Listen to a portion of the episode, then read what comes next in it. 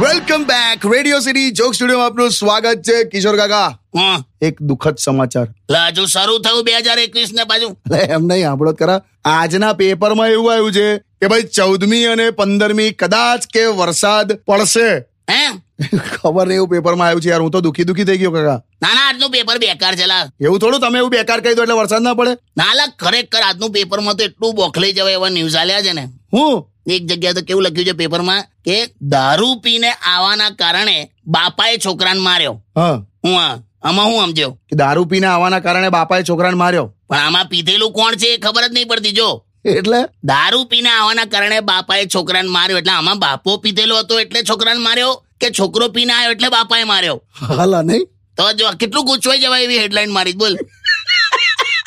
એટલે મૂકી દે તું આ પેપર મૂકી દે આ તો બેકાર પેપર છે આજે કશું મજાનું નહીં નહીં પડે વરસાદ જો સકારાત્મક રહે વાદળો હટી જશે ક્યાં વાત હે હું તો ખરેખર એવું એક્સપેક્ટ કરું છું હા કાકા આ વાદળો હવે હટવા જોઈએ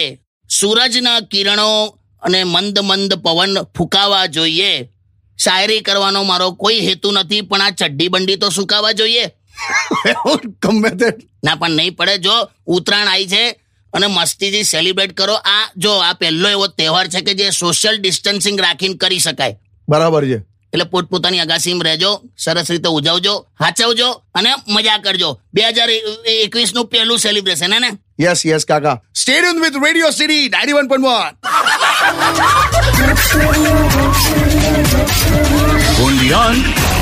Radio City.